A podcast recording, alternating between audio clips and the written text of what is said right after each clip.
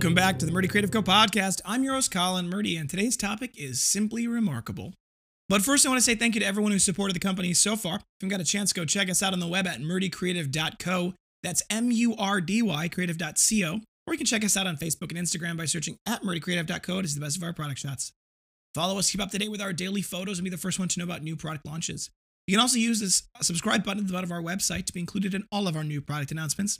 Be sure to check out our laser engraving, personalization options, and exclusive colors on the website, or you can get a blank one on Amazon Prime. It is rare that I think, um, maybe it's not that rare. Um, I think it's rare that I will talk about a prototype of a product that we're going to launch before I actually get the prototype finished. Now, part of the reason for that is there are times, and there are times in the past I've done this, where I will make a prototype for something and then I'll decide not to make it. Whether it's because I didn't like the way it actually works in practice, or whether because I think the prototype is just a little bit too much work and too complicated to actually make and produce at a reasonable price. There's a lot of reasons that go into potentially not launching a product even after the prototype has been made. However, so many people have asked about it now, and I've been working on it for a month, and I, I'm I will caveat it with this. I am 95% sure that we are going to launch this product. I am the 5% is not so much because of the concern that we won't actually be able to produce it at a reasonable price and that we won't be able to produce it in a reasonable way. It's mostly because I'm not 100% sure I can nail the prototype. I've got a really good idea in mind. I've built a uh, the first prototype, and the first prototype I built was okay. It, it needed a couple of critical improvements, and I'm making those critical improvements, which is why I'm not showing you today what the prototype looks like because I don't actually have a prototype that's anywhere near the finished prototype. So, what I'm talking about, um, to cut to the chase, two minutes into this podcast, is we are making a cover for the Remarkable 2 tablet. Now, I know many of you are thinking to yourself, but Colin, you said you would never make covers for tablets. And I did, and I mean that, and I stand by that. There's a specific reason why I'm going to make one for this. Now, this is not a promo for Remarkable and Remarkable 2 specifically. Uh, it happens to be a promo, I guess, but I'm not getting paid for it, and I genuinely like the product. Um, so I'm, that's why I'm talking about it. The thing that you're going to see here, if you're looking at it on the, the screen, and you may be able to tell, is that it has a very large edge. The are they called bezels? Yeah, I think it's bezels. The width of the tablet between the actual screen and the actual edge is decently thick. It's not massive, it's not crazy, but it's thick enough, I think, for us to create a leather cover that works. So you, will be able to actually leave the product in, you'll be able to leave the Remarkable in the tablet case and continue to use it. That's the hope. So this will be different than our sleeves, which are kind of designed to just, at some level, just hold the product. So you have to take the product out to use it.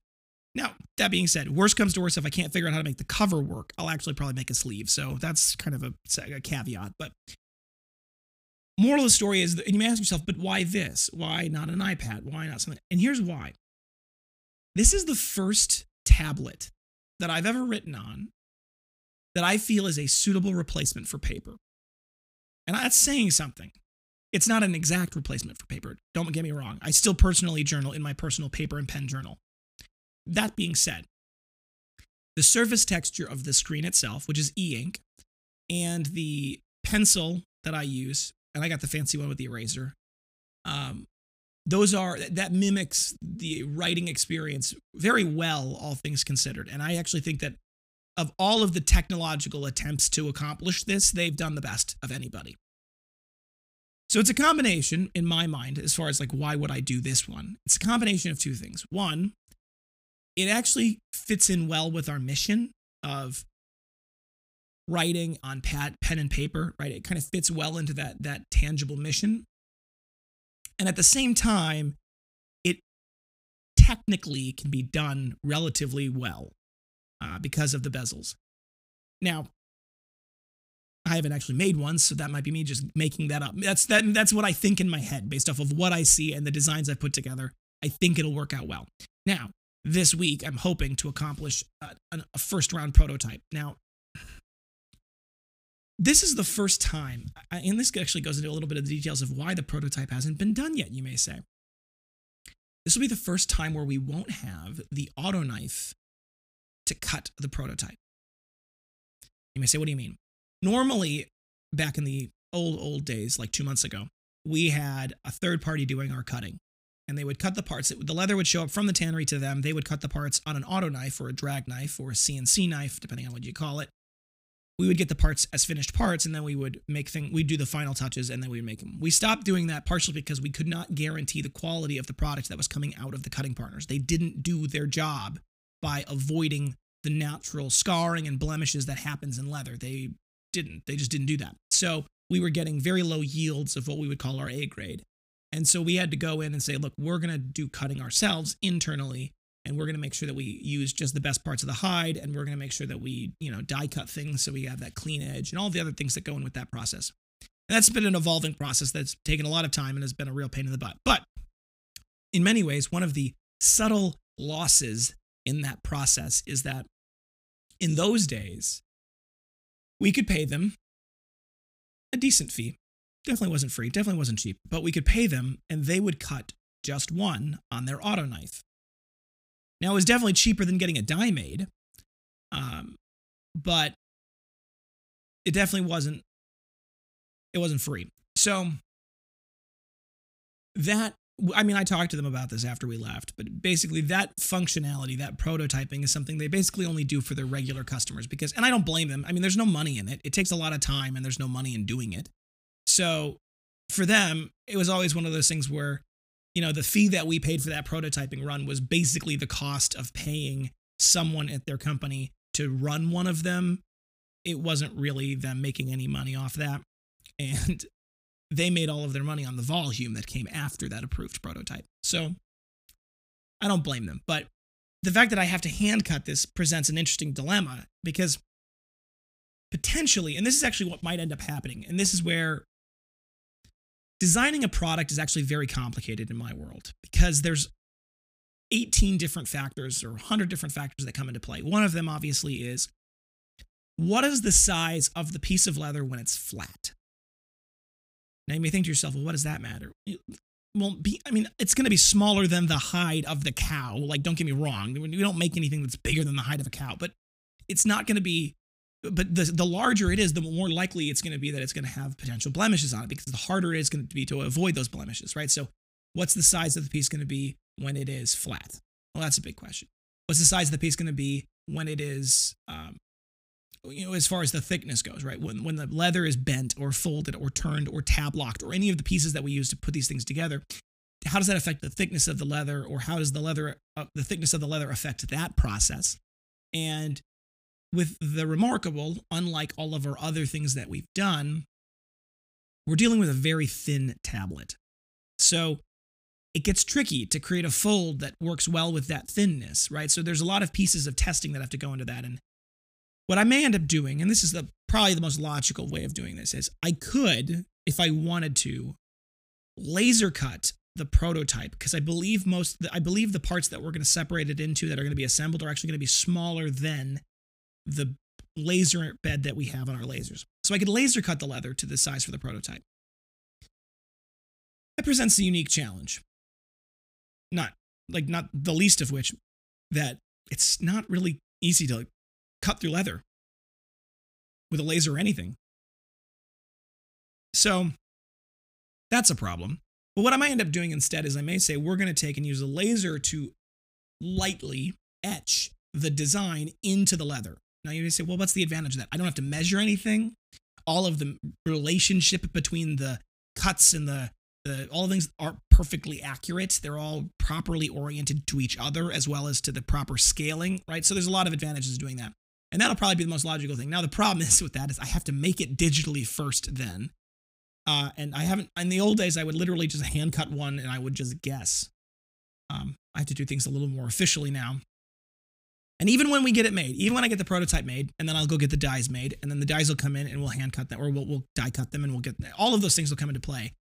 Before that, even we've got to make the digital version of the product. As far as we have to make it online, we have to t- photograph it, we have to clean up the photographs so that they look consistent with the rest of our photographs. We have to then after that's all said and done, we have to do all of the back end side of things because now it's very complicated to launch products. We have to do all the back end part of it so that we can properly calculate and you know and and track the raw materials it requires and put it into our prediction software. There's a lot of pieces to launching products. And I actually now have a greater respect for why big businesses are slow to launch products. Now, it's my least favorite thing in that I don't want to become that company, right? Launching products slowly because of the bureaucracy that goes into the process is a horrible reason and is a, things that kills big companies a lot of times.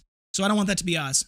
However, we're in a weird place where that's kind of us a little bit. One of the advantages that we have over large companies in that process is that it's entirely internally driven, right? We, I, I, I design the products myself. I test the products myself. I photograph the products myself. I put the photographs on the website. My, like, all of these things are me, right? So to some extent, eh, both for good and bad, I just I determine how fast this happens, or my schedule, I should say, determine how fast this happens.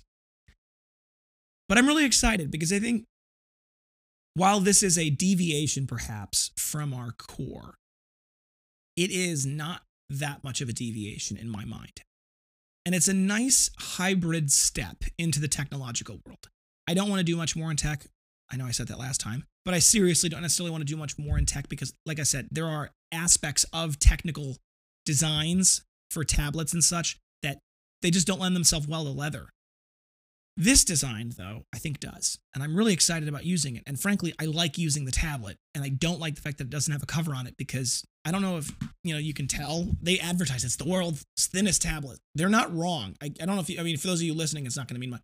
The thing's like, I don't know, four millimeters thick, if that. It's, it would take me no effort to take my hands and snap this thing in half. And that bothers me. I don't like that effect. So um, it's great if you're looking for something that feels like a, you're carrying a couple of sheets of paper, um, but it definitely needs to have uh, leather. The other thing about it, and I was thinking about this the other day, it's it's back. The back of the tablet is aluminum, and the edges of the tablet is aluminum, and it doesn't feel.